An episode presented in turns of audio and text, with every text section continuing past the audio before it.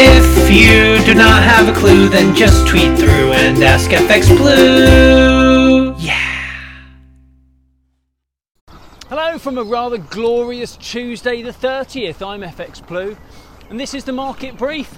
So, Boris was on, he confirmed we remain on track and the data supports the plan to reopen most non essential retail and hospitality venues on April the 12th.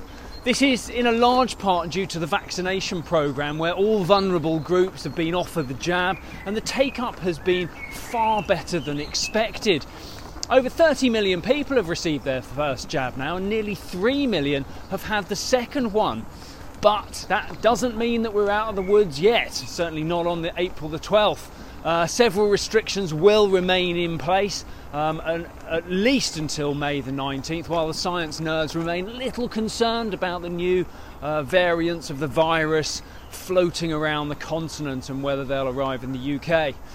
Um, we had an independent member of the MPC commenting um, outlining his concern that the Bank of England may want to put the brakes on if we see a couple of quarters of above average growth. This goes against the approach adopted by other G7 central banks, uh, where the wider sentiment is that until the economy can stand on its own feet, support should remain in place.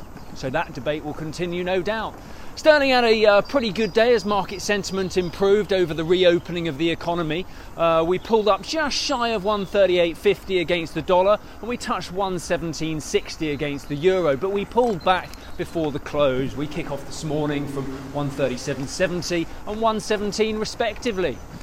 Over in the US, it's all about non farm payrolls. We won't have a sweepstake this month because uh, it's a bank holiday in the UK but forecasts are expecting around 500,000 new jobs.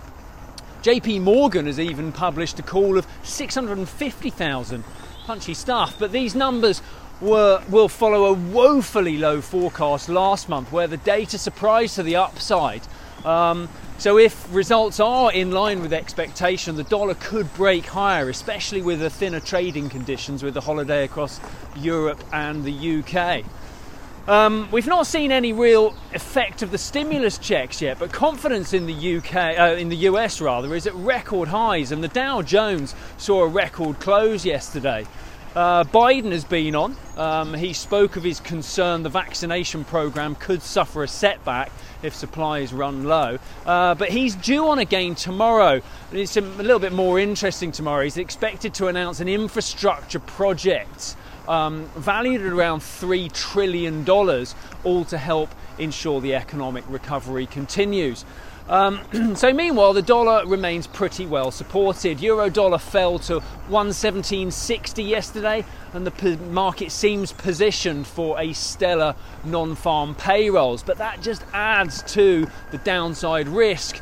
Uh, so the effect of disappointing data may be pretty volatile.